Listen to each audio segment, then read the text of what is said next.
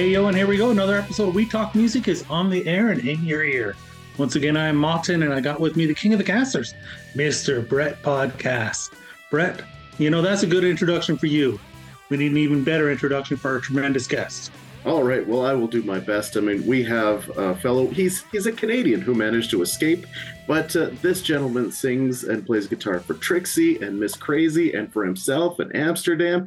And now we have him joining the Freak Show, and he is Ronnie Borchert. Ronnie, how are you? Hey, man, how you guys doing? We're great. Uh, you know, we're happy to talk to you. Happy to talk about this great new album, So Shall It Be. Uh, really digging this album. Yeah, yeah, I'm proud of it. I have to say, it's pretty crazy. so then, you know, first off, um, tell me how this album came together. Um, well, I have, you know, it's it's kind of like this is where I'm at in my career. You know, I've done so many albums, so many bands, and uh, you know, I um I, I there well, let's go back to, you know, Trixie and, and Amsterdam and all that. So, you know, it even it started there. Uh when I was on tour with, in 2001, let's go way that let's go that far back. Um, with Ratt it was during the 9 11 crisis. There was no planes in the sky. It was like really odd. Everybody was, you know, not touring. It was, it was really, it was a tough time. But, you know, I was hanging out with Warren DeMartini, you know, every night. And John Corabi was in the band at the time. And, uh, you know, I, I, you know, Bobby Blotzer and I have been friends for a long time. So, you know, I started making a lot of, uh, you know, great connections in LA, moving there from the Bay Area, where I was pretty much raised with my family, you know, from Canada. And, um, you know, I had a different thing going because I wasn't from LA. So when I got there, um, you know, it was kind of scary, you know, but, you know, I had good people like Bobby Blotzer in my corner and I stayed, I lived with him for a while before I got on my feet. And, you know, I got to know all the guys in Ratt and uh, so, you know, I went through everything, learned how to engineer, do all that, and then, you know, got in Miss Crazy and, you know, did a whole new thing. And then I had to like prove myself all over again because I changed my name to Marcus, if you guys didn't know that. and uh, it was Marcus Allen Christopher, which Marcus is my brother. And my other brother is Christopher, and my middle name's Allen. So I just went with Marcus Allen Christopher and uh, put on makeup, you know, did the Miss Crazy thing, you know, and then that led into the first freak show. I know that was a long introduction, but you know, that's how you know you, you you start to know people. You get a name for the things you do. That's how I got to know Jeff LaBar, you know, from Cinderella. You know, Tom Keifer wasn't been wasn't able to sing at the time, so I got him, recruited him, and got you know Frankie Banali, Frankie Banali and I both knew Tony Franklin, you know, who played with the firm and Blue Murder. He did some ghost bass playing for Quiet Riot, you know, so he was like, let's get Tony. I'm like, yeah, let's get Tony. Cause he was, he was a part of the Miss Crazy camp a year before he was endorsing our bass player. He gave our bass player a bunch of basses and the, his, the, her rig and the whole deal. So I already had that connection with Tony so the first freak show came out, right? But again, that was 2009 recession, Obama, you know, shooting us all in the foot. So we had, it was kind of tough to just go out and do the things you didn't want. So that didn't happen, right? So here we are. Um, you know, after I did like eight more Miss Crazy albums after that. Um, we're I'm doing this album because of the relationships, you know, that I made along the way. Knowing Stet for over 20 years. Uh, we cut a song a long time ago for Shaquille O'Neal. Uh, you know, uh, Greg I, is is the one I, I just kind of met uh, a- along the way. Um, Carlos, we met a long time ago, uh, but we were just, you know, all these years, you know, and then he was in Ratt knew Bobby. You know, he knew what I went through with Frankie Banali in the first freak show and anybody that went through anything with Frankie Banali. That's a whole nother interview if you guys want to do it one day. Yep, I um, But uh, or you can bring it up today if you want. I mean, it's it's up to you. But um, because uh, I got to set the record straight, and a lot of the, that that situation was a was a very tense thing because it was one side and one side and everyone attacking each other. But this thing, you know, um, happened because Jeff passed, and we were going to do a new Freak Show album. We decided we were going to, you know, our phone conversations. We were like, you know, why don't we just do this? You know, Frankie's gone, and you know, we don't let's just move on and and and do a brand new freak show. So we we talked about getting Stet, and I asked Stet if he wanted to do it, and he was in. And then you know, we were building this thing, and I started writing riffs and stuff. But then Jeff passed, and then it just sucked, you know, because dude, you know, Jeff became my my buddy, you know, and he wasn't just you know, Jeff from Cinderella and oh, I'm playing with Jeff. It was we were like buddies outside of music, you know. We loved we loved football. You know, his team was the Eagles, you know, and shit, he didn't even get to see how great they became, but he was he was almost there. But you know, um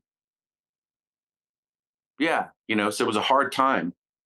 And we were trying to figure out, you know, I don't even think we didn't talk for months after I, you know, told everybody what happened. And, but then we decided to get together and do this album and maybe dedicate it to him or something. And you know, I got in touch with Carlos and said, Hey, you know, we were doing this, you know, you want to come in and play the guitar and we'll dedicate it to, he was like in because he liked, he liked Jeff a lot. And, uh, and then it just turned into a great album, you know, where, instead of just a bunch of dudes jamming because we did we've never played together before right? All of us like together you know where oh i know him from there or we're this it's just you know previous bands people know each other right and, and what they can do.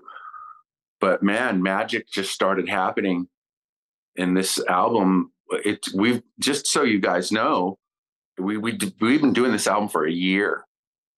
Wow. You know putting it together and, and just you know, me sitting here, you know, night after night with my guitar and coming up with just complete crap. You know what I mean? I had to, I was talking back and forth with the label and they're like, so how's it coming? I'm all, oh, dude, it's great. I got like, you know, I got a bunch of tunes. I like had nothing. it was funny. It all came to me like in the last week, right before I had to put all the riffs together to a click track to st- send Stet so he could start coming up with ideas and stuff. And uh, and it was it's just funny how sometimes when you're under pressure to get something done, it it just it all came. So that's how the album was pretty much made that way. How fast then, did it well, how fast did it come together afterwards? Like once you were able to get Stet and Stet playing and then everybody else playing? Okay, yeah, I'm glad you asked. That's a great question because that's a part of this this whole thing. Like, say, the year started when I went to former drummer Miss Crazy uh, Tom Frost's house. He's got a studio in his pad, and I said, "Dude, I'm doing this new project, and I need you to do, you know, come up with tempos with me, and I'm going to do my rhythm tracks." And Stet wants, you know, the the the click track really loud on one side, and then he wants the rhythm guitar cranked on the other side, right? That's how Stet likes to record or listen to tunes when he records. So, you know, it was kind of tough because, you know, here I am doing this new thing and I have to ask my, my drum, you know, drummer to help me do this gig. And uh, so he's helping me with the tempos. We're getting the right things. And then I sent all of those rhythm tracks to Stet, and then he got them and he just like listened so he could, you know, start coming up with like what he was going to play. And I didn't suggest anything. I said, I knew already because Stet is the kind of guy who all the things that you pr- pretty much hear from badass drummers in the last 20 years or shit that Stet already does or and helped invent that shit, right? You know what I mean? So I didn't say one thing to him. Weeks go by and I'm like, you know, I kind of threw him a text and I'm like, hey, so how's it going with those tunes, you know? And he's all, oh, I'm going to get to him. You know, I'm doing this. I'm also tracking a metal church album. So I'm like, you know, so we had a phone conversation. We were talking. I said, dude, just do that. Yeah. And then, you know, and then he was just like, you know, yeah, now I got my chops all killer. I did this because, me-. you know, metal church and then freak show are two different things, right? Not that freak show doesn't have its heavy moments on the album. It does. It really does. Um, so it was that was that benefited our album he comes in fresh off of you know just doing this freaking Stet Howland metal church record and then he just nails our stuff. But see here we go. Stet will lay down all the parts in his tracks and then he'll come back and he'll listen to everything. And then i don't even know what those were because he scrapped them and then i think he did that about three times. So the the third take or the third, you know, you know, after you're done getting them, listen down to all the tracks. Nope, got to do it again. So that was a few months, right? Months went by. And then uh, I finally got those done. And then he got those done. And then it took a little while for him to send them to me, but he didn't send them to me directly he sent them to our engineer, our producer, Andrew. And then he sent me like little stems that he made so I could kind of just mess with them in my room with headphones before I went to the studio to cut them. Is this a boring, long ass process? No, no, no, absolutely no, no. not. This is Very this is awesome. you know? Yeah. Well, so okay, yeah. So I get I get to to the studio in San Jose with Andrew, and he's he's he See, thing I love about Andrew, Andrew knows me so well because we did the last Miss Crazy album before the band ended, right? Right before I did this. And Andrew brings in the studio the drums mixed, like almost like the album. It was so bitching. You know what I mean? So I get to track fresh guitars to this freaking you know, killer drums and everything. It wasn't just stems or stuff like you normally do, right? So that was a big, big plus. So I got sitting on the thing here uh, on the cabinet. I got uh, a, a, Mesa Boog, a Mesa Boogie Mark II dual uh, rectifier on one side, and then I got the brand new Eddie Van Halen 50 watt you know, and it's just fire too, right? So, and then I pull out my, uh, not this one, but my white, I have a white and, and uh, Ooh, black one. And uh, I I played that one basically the, uh, for the whole album, all my, my all my rhythm tracks. So I laid those down, and it was just fat. We got like a killer mix, and just so it didn't suck, I just grabbed a bass and I just did a bunch of bass tracks because I knew the songs, right? But the crack up part about it, the best part about it is all the bass stuff that I did, which I thought was pretty good because I'm like, hey, I can play bass, right? Greg didn't do one thing the same. it's hilarious. So I had this version, you know, of me and Stet in these rhythms that I took home with me, with me playing bass, and I was just cranking them and trying to think of vocals and stuff. And um, Greg gets it, and he goes, "Okay, cool. So what's this? Uh, what's this thing you sent me in my email?" And I go, "Oh, that's just like a mix I did with me playing bass." And he's and he didn't even like answer me. and I'm all, it's just me doing bullshit bass, you know. Don't even worry about it. And then uh, yeah, and then he got the raw tracks in the studio, muted my bass track, and just dude, some of the best bass playing like I, I can't even believe that that's on, you know. And I kind of said that about the last Freak Show album with Tony Franklin. I'm like, shit, this Frank, this Freak Show album's a Tony Franklin solo album, but this album, he played with Stet so perfectly in the, in the rhythms that I did. It just lit up the whole thing. It was like, oh man, I'm like, this thing's going to be fire, man. I don't even know what Carlos is going to do, but this right here, as us as a three piece, is killing it. Right? I don't even have any vocals or anything, but I was listening to what what we finally got, and then so that's like that's like six months in. Wow. Because again, you know, Greg wanted to take his time. He kind of did did went in the studio in chunks and did like four, three, four at a time, right? And he was just, you know, talking me through all the way. It was it was pretty cool. I was excited about what he was talking about. And then and then we got all those tracks together and I went and did my vocals. And then I sent them to Carlos. And that's when I that's when the whole thing just came together like and he was sending us songs one at a time you know because he has a he has a home studio so he could take his time right? There was no pressure. And i'll tell you right now he took six months almost six months because he was just like you know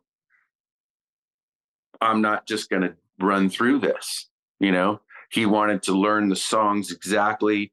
He wanted to think of textures he wanted to make sure those solos were the solos you know and he would send them to me too and go what do you think of this? Like you know and i could say whatever i want. Like say he'd change stuff and do things and then he gave us even more than we needed for the album. So we had to be producer you know in the studio and go ah man. And i was like oh my god that's so insane. How are we going to not put that in in the song right? That happened a few times. So like one day I could go back and just yank something and then throw that other one in. But either way, he he gave us the most insane stuff. And I was just like, wow. And I knew what it was at, because when you know, let's go back to when I talked to him about doing this. I was like, Carlos, I know all your quiet riot stuff. And uh, that one thing you did with Shorentino, cool badass, you know. We all know the, Quiet Riot stuff from our genre, which is, you know, Van Halen, Def Leppard, Ozzy, you know, all of that. And he's in there. Um, but when he joined Ratt, you know, back in like, I think it was like 212 or something. I remember Bobby sending me this this one song, uh, MP3, and I was I was actually in Kitimat, BC, I was just away because uh, I was 2012. I was on this hiatus because of how the first freak show crumbled, and I was just bummed. I'm like, how am I going to come back from this? You know, so I was just wallowing in the snow and Kitimat, and I remember getting this MP3 of the brand new Ratt album. You know, but Bobby sent me this track first, and I'm like, it was ripping you know it sounded like the like the original Ratt you know and and and he was like dude carlos Cavazo's in the band you know? And then you know the song happens and then it's a dual lead right? You know because you know Ratt's famous for that stuff. And i'm like holy shit. And i was thinking and i even said this to carlos i thought the, the carlos's solo was Warren oh wow and here's a guy who went on tour with Warren and knows all the Warren stuff because it was so badass. You know what I mean? And Carlos like came alive on this thing. And I was telling Carlos that I go, dude, I don't know what happened to you, but you just turned in, you just, you just started like really. Maybe it was, maybe it was Carlos, maybe it was Kevin DuBrow, or maybe it was Quiet Riot, or maybe it was the the things, and they it didn't call for those things. But playing in Freak Show, he got the opportunity because after the conversation, I had no songs. So when I confirmed everything and, the, and him doing it and everything is when I started writing, right? So I wrote all these riffs and all this stuff, thinking in my mind, oh man, this is gonna, you know, this is uncharted territory for all these dudes, some of this stuff, right? But it's all in our bag of tricks because we've all been around, and let alone Greg Chaisson, and Carlos Cavazo, Stet Howland. You know, Stet was in Wasp and Blackie Lawless. You know what I mean? Are you kidding me? So we got these dudes that are going to play these riffs that I'm in my room writing on the Eddie Van Halen guitar. Right? Canadian guy moved to the Bay Area. Finally, here I am, two, you know, 223 writing this record, doing this thing. And then Carlos comes in and takes what we did that was a solid group of badassness and just took it from there and said, Well, how about this? Wait, wait, hold on.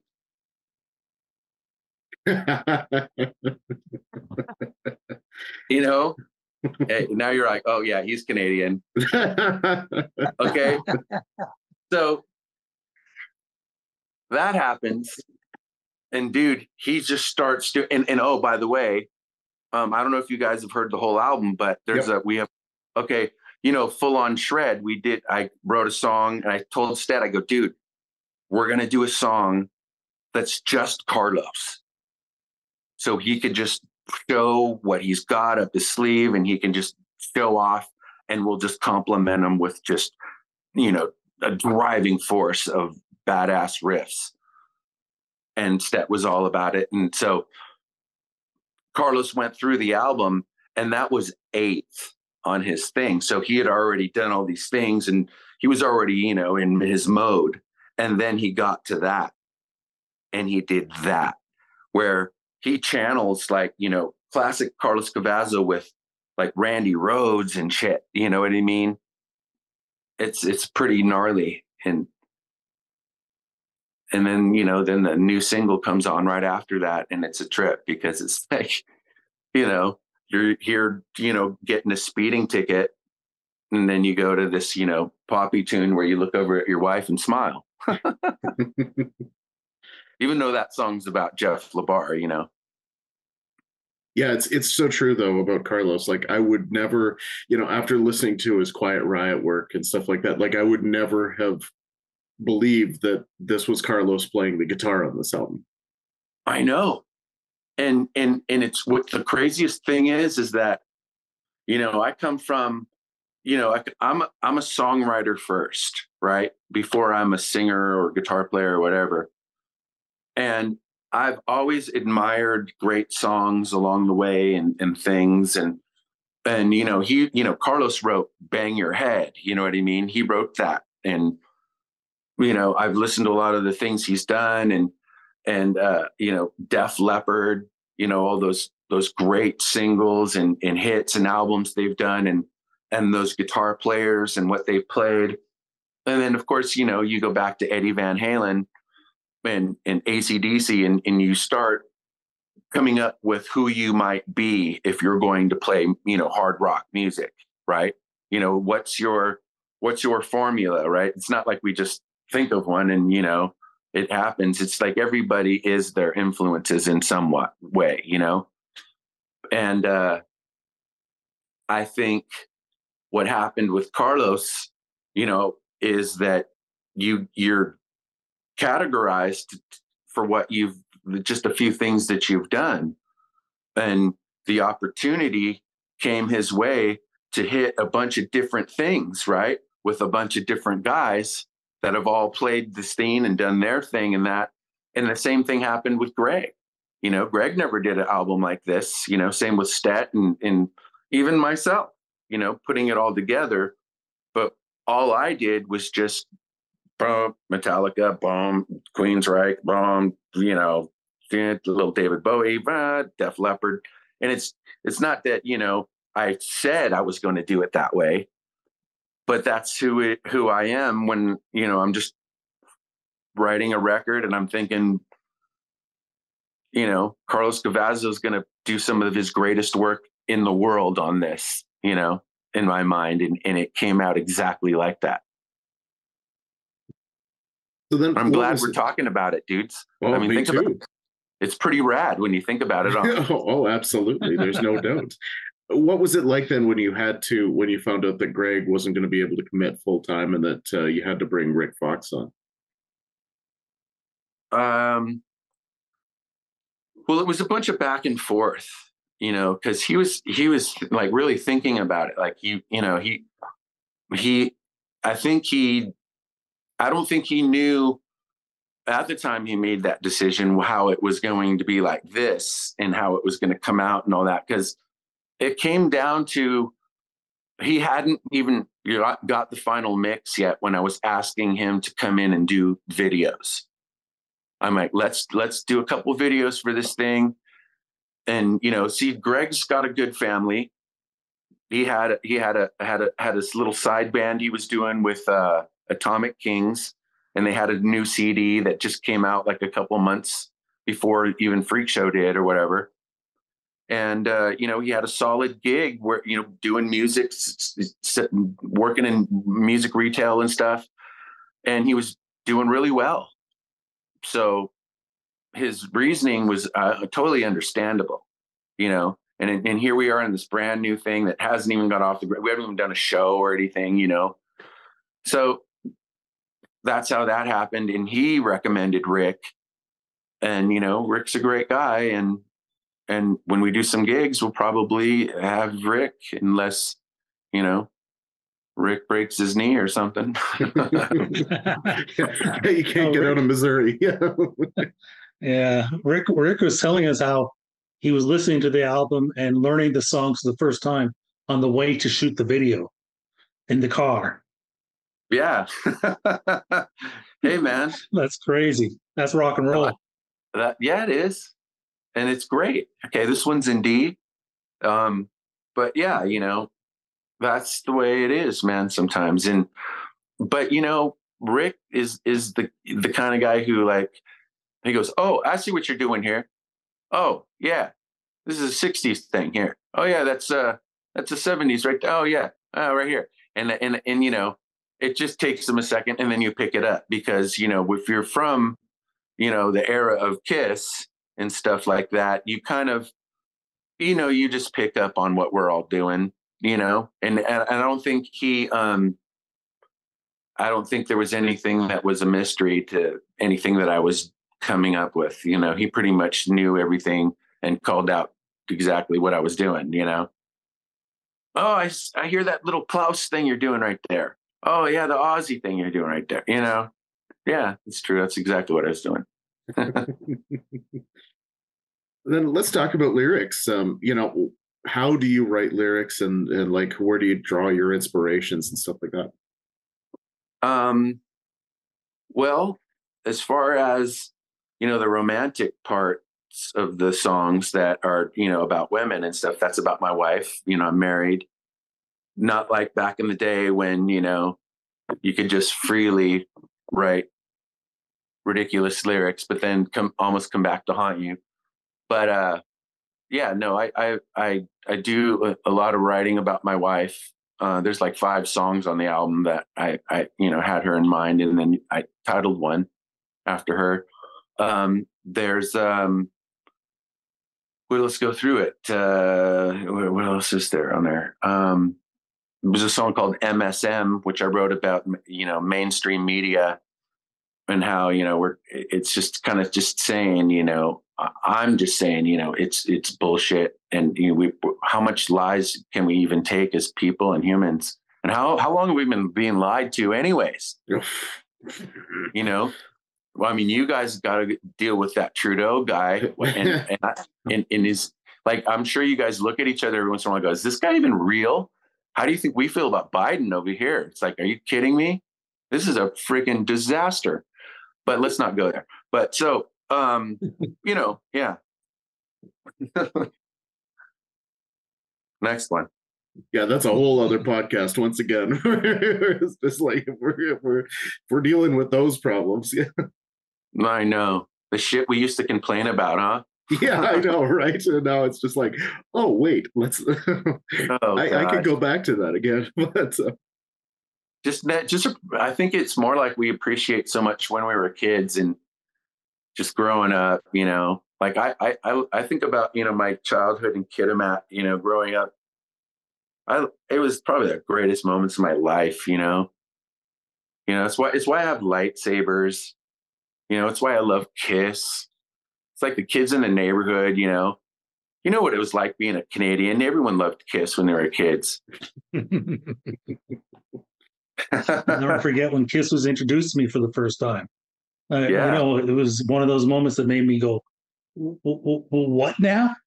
Like, you know, like yeah that was life changing stuff.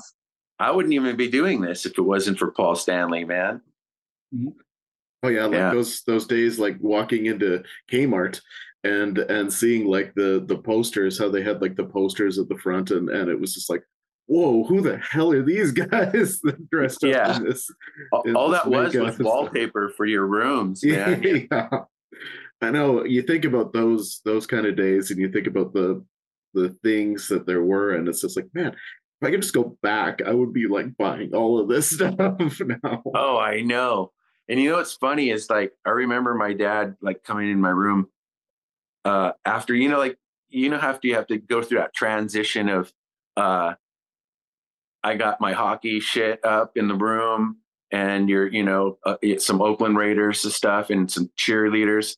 And then that all comes down one day and my dad didn't you know help me do all that when I was a kid. And then you know you got to go to that one day where uh sorry dad but I'm putting up like a man-sized poster of Kiss right here and Ace Frehley and this is that and, and you know and he's looking at me like I'm crazy. And then I got the ones with them on the motorbikes and then I got all the individual ones with Ace smoking his guitar and it, like my walls are just covered you know everywhere right? I, he wouldn't let me do the ceiling but I was like ready to do that because I was running out of space. And you know and then you know eventually you throw in the Van Halen and stuff. But you know my dad was like these guys are rip-offs of the Guess Who. Oh that's that sounds like sabbath you know? Like like bitching at me because he can't believe that these guys look like that for one and i'm i'm into it you know? What are these guys from japan? You know i'm like no they're they're you know they're from new york i think you know? I don't know i'm a kid right when was it? When was it that you uh, left Kitimat for San Francisco?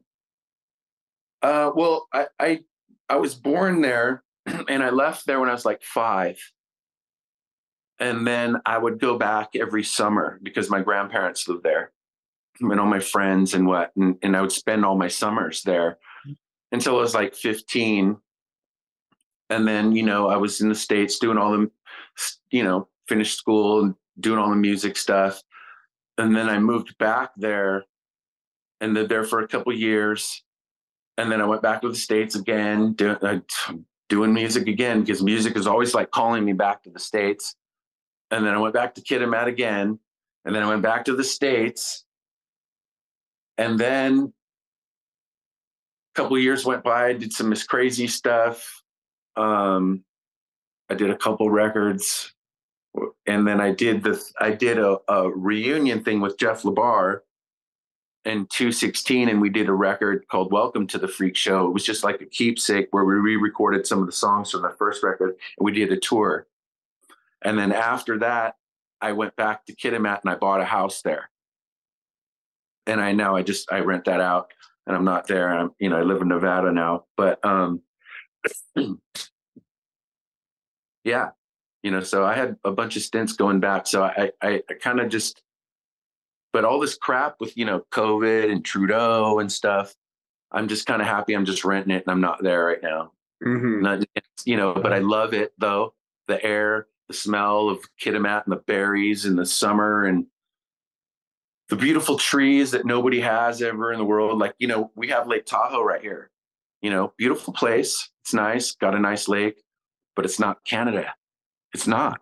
You know, we have moss and shit and and and and and trees that are like Christmas trees everywhere, you know, and I don't know, it's just yeah, you know, I, part uh, of my I, part of who I am. I was going to, uh, I was looking for Welcome to the Freak Show and like some of the earlier Freak Show discography. And it's like, hey, you can't find it. You know, you can find Yeah, you have good distribution on this.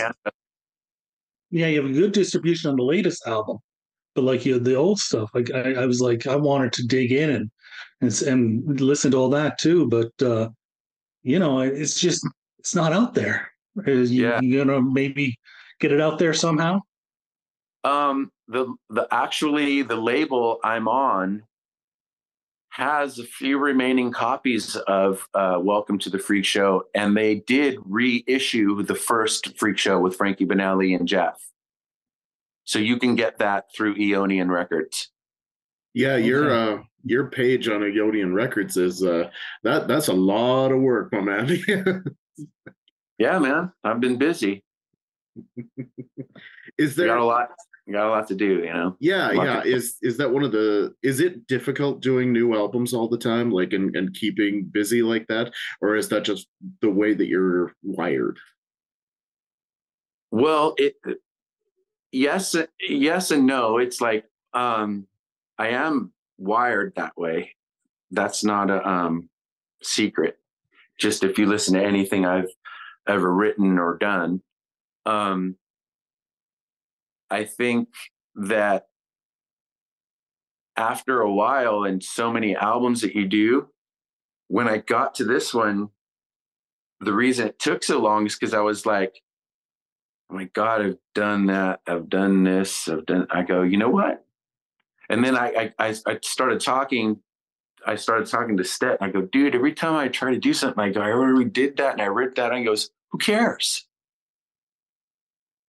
He goes, not with me, not with Carlos, not with Greg.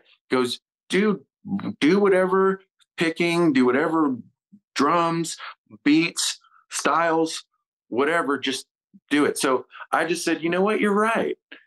And you know, I discussed it with the label too. I was talking to Ryan, the CEO, and and I was, you know, he's known me for a long time. You know, he knows all the back stuff I've done, all the Trixie, and you know, he's got my whole catalog.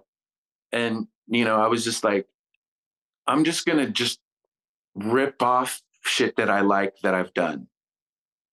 Certain riffs, I'm gonna just, you know, the same kind of style, this maybe this beat or this and that. And who cares? I'll rewrite, you know, a bunch of new vocals and nobody will even know probably. You know, so unless you're just like, hey, did you kind of rip off that one song? If one some guy that knows something, right? But it's basically I did that and I didn't feel the pressure uh, but other than it took me months and months to figure out what those riffs were going to be until you know i just got in my mode. I, I you know i went my little place that i do things. I have my amp there and pulled out the van halen thing and i just went from riff after riff. And i was coming i got like almost like five in one day. You know solid riffs that i was listening to before i had to lay them down and going okay. And i was deleting stuff you know because i was recording them with my phone right you know, you press that thing and it just records like you're going to do a conversation. You just set it there. And I had, you know, about 18. And then I just started wiping stuff off of it and going, that sucks. No, can't do that one, you know? And then these are the ones. And that's the way it went. And it, I just, that's exactly what I did. I just went through all of my formula and I just put it all on one record. Do you ever that form- cons- Go ahead. yeah, do you ever concern get concerned when you delete stuff? Do you do you think about that as like, oh, what if I deleted something that maybe I can use later? Hell no. I've done this a long time, man. If I got something that's worth it, I won't even to think about deleting it. You know, because I know how hard it is. To, like it's it's a mode you're in. Like you know, you could be just driving down the. Like sometimes I accidentally hear a song on on a radio somewhere, and I think it's doing something, and it's not even that, right? But sometimes that inspires me for a riff or something like that, and I, I'll come up with some idea, and then I'll just start playing that riff in my head without even having a guitar, already knowing what it is, right? Kind of. Paul Stanley's really good at that. Um, where you know you just kind of you can start writing stuff, and then I get some guitar and I go, oh, this riff's killer, and then that's how I do it. It's all about the groove and the beat, right? To inspire you to come up with a good vocal. I mean, everyone has their their way, you know, of doing things. Like lots of people write songs on piano where I can't do that at all. You know what I mean? I can play a little piano, and if I had to do something, like someone said, "Could you please write me something on piano?" That would be so nice. I probably could if I was under pressure, but I don't ever. You know, I got a guitar, I got riffs in my head. You know, I've heard it all, so I know I know that if I just hum it, I'll just figure it out. You know, it's pretty cool. So what what is the plan for uh I guess getting together and rehearsing and, and going playing some shows? Um yeah, just that. Uh, we got to get together and rehearse. And um we I think you know Stet just got out of doing you know a metal church tour and album and everything, and then you know we got our thing, and it's it's start it's starting to take off. You know, like here I am doing an interview with you guys, we'll we'll do some interviews. We'll get you know get us known to all the rockers and stuff, and and let the word spread a little more, and get it out there a little bit. Get it you know the new singles out, and then uh, yeah, I think we'll we'll get together and and decide and, and probably do like four or five, you know, good warm up shows in some places, and then I'll look at each other and say, hey, you want to you know want to keep doing this? Or you know because we're to have to, you know, we're to have to play it, you know, doing a record and recording it and doing all that stuff to actually physically do it is going to be, you know, we have to, that's going to be something we have to get together and do. So, but I'm excited to do it, you know, and Stet's excited and he'll be doing all of our, you know, our business stuff. So it'll be great. Yeah, that's what Rick said yesterday that uh, that Stet would be doing all the bookings and that kind of thing. Yeah, he's really good at that kind of stuff. That's you know, and I'm glad because he's got a great business sense and you know he knows this, the the the business and he knows you, you know as you go along you know you you find the the ones you don't want to do business with and the ones you do and who's the creeps and who's not the creeps you know because we all got to experience it you know? So and and where we're all at in our careers with our families and stuff we just want to make the right decisions and stet's going to look out for us for that so then when you get together like is it going to be rehearse right away or is it just going to be storytelling for a while? It's probably a combination of both. You know? I mean i don't know. Since the last time we saw each other. So but I, will tell you right now, it's, it's a good vibe. You know, it's it's like I actually like you know like these guys. that is that is awfully handy. I mean, I I, I hear yeah. it. Bands work better when you like each other. yeah, and and you know what's cool too is that think about how like the careers. uh, you know, I'm not on the same level as these dudes, right? But even though I've had a pretty good underground career, I'm proud of the things I've done. And, you know, I'm proud to be a Canadian that came to the US and, and made, you know, use of all the things and influences and people that have shown me things. And I've learned so much being here. And, you know, I have a really good cat- catalog. And then coming up to this thing, it's like when I listen to it, and I just think about all the stuff that these guys have done and as a you know as a whole and then we as a group in our age in their age we did this. And this is the last thing we've all done right? And it's pretty badass. You know and it's a great representation of what hard rock really is and true metal and and, and pop and but it all based around you know the 60s and 70s and 80s all in a freaking nutshell you know? And then well, you know and to get these guys to do it with me Oh, for sure, and, and that's bad. what I like about it. You know, is that there's so many songs on there that I mean, I love the harmonies. I love you know, w- w- like especially like I was surprised when I heard "You Shine" for the first time, and it was just kind of like, whoa, I wasn't expecting that. That's got some sweet harmonies on it. Yeah, yeah, yeah, man. Are you kidding me? That's straight out of the 70s, the 60s. Um, but with like, you know, almost like a Scorpions freaking Rudy Schenker starting the tune riff, you know what I mean? And then Carlos coming in and doing his thing. And it's just like, it just all, it brings that energy of like if you're at a show and there's like 10,000 people, there's that spotlight, you know, guitar player playing the riff, and then the whole band comes in, and then the light show starts, freaking firebomb or whatever, and then bam, you know, and then comes down to the groove. And yeah, that's a great, that's an obvious single, you know. That's um, that's why we did the first video for that one. Yeah, you know, again, I, I throw those kind of harmonies throughout the record, not thinking that we were gonna have to do that live. So but thank God everyone in this band can sing. So that's that's kind of cool. yeah, yeah, those are the kind of things. Now, when you go out and play live, um, you know, how long a set are you anticipating, and then and then like what kind of songs are you going to throw in cover songs? Because I mean, obviously you've got a lot of uh, you've got a lot of musical history behind everybody. Yeah, that I, that's I think we have to talk about it. I, I've already talked about a little Quiet Riot medley between Stet and I that we could sing. Um, because Stet can sing really good too, just so you know. Um, and there's a lot of vocals going on in Freak Show, so it's just about what we can pull off. But I'm a, I'm open for things, you know. If there's just a great cover, but at the same time, if we're opening for a for a larger act, which we're that's what we're that's what our goal is, right? To get a good support slot, you know, for someone like Extreme or you know, hopefully, you know, we could land something awesome like that, or you know, the Scorpions or Def Leppard, and you never know, right? Because these guys, we have good connections, and it's all about relationships these days. We'd probably only have like a 30 minute set, so we'd probably have to cut a song. So we probably just play our songs, right? But if we're gonna do like you know, uh, you know, some warm up shows, uh, we might add you know a couple tunes, you know, maybe but when you think about the album, the album's like 32 something minutes.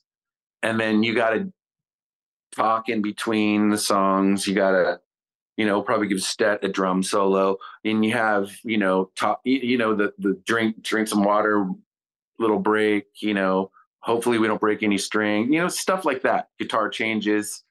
Before you know that, you know, it's like an hour or so. So, you know, and then it's always uh, uh we probably want to do that as we probably want to you know mingle and really get to know some fans too since we're in our early stages you know? Oh absolutely. How when it comes to your voice like when did you discover your voice? And then and then how do you you know keep care of your voice then? Um well i i think i discovered like actually really discovered it was like i think i was in the fourth grade and wow. I was just hanging out with my friends, and I think, uh, we, you know, we were getting into the Kiss albums, and I just started singing along to the Kiss records, right? And I would start figuring out that Paul Stanley was singing this song, and Gene Simmons was singing this song, and Peter Criss would sing this song. Because at first, you, you, you know, you when you're a kid, you, you don't even absorb who all the vocalists are, right? It was Kiss that that helped me start wanting to sing. So I'd start walking. You know, I was like one of those kids that like would would go down the street and and you'd be up and you know, like you're just sitting in your garage and then there's some kid just singing all loud down the street. you're like, look at that guy, right? And there's no music or anything, so it's just a vocal, right? That was me all the time. you know, and then I started experimenting, you know, with Def Leppard, like especially when the High and Dry album came out. I was like, totally, I loved those guys, right? And I loved Joe Elliott. And then, you know, I was still into Paul Stanley and I loved Gene and Ace and all these dudes and Ozzy. And it just, you know, I just started, you know, I, I just realized that, you know, wow, I could sing like these guys, right? And then Metallica comes out. And then since Metallica was from the, you know, from the Bay Area, I knew their photographer and I would hop in the car with them when he would go to these gigs and they would always be there. And I'd get to know them at an early age. You know, I was young. And I started, I got to hang out with them. And, you know, there were times where they would be in San Jose and we'd be at like a, an accept show or like Yngwie was playing. And then they didn't want to drive all the way back to Berkeley. So they'd be like, hey, what's there to do around here? And we'd just all hop in their roadie's car and drive to Santa Clara and party. It was pretty cool times when I was a kid. I was pretty spoiled, I have to say. That's pretty damn cool. But yeah, it's stuff like that that kept me wanting to be a rocker. Wanted I wanted to be like those guys. You know what I mean? I wanted to be like these dudes that that I'm playing with. You know, like I always make this joke. I go, you know, I had posters of Carlos, Greg, uh, Greg, and you know, Stet, and especially in Wasp and stuff. But the only difference is these guys never had posters of me, right? but it's together, you know, we well, we're gonna have a poster. So, you know, and you know, we we got stuff like this. Hold on. And you know, out of all my years, it's like I never thought I'd have an album. Wow. You know? Yep. And here I am. Yeah. I got like a freaking album with a shrink wrap and a thing with a sleeve in there, and you know, and then here I am, you know, on the back there, right next to Carlos and Stet and Greg.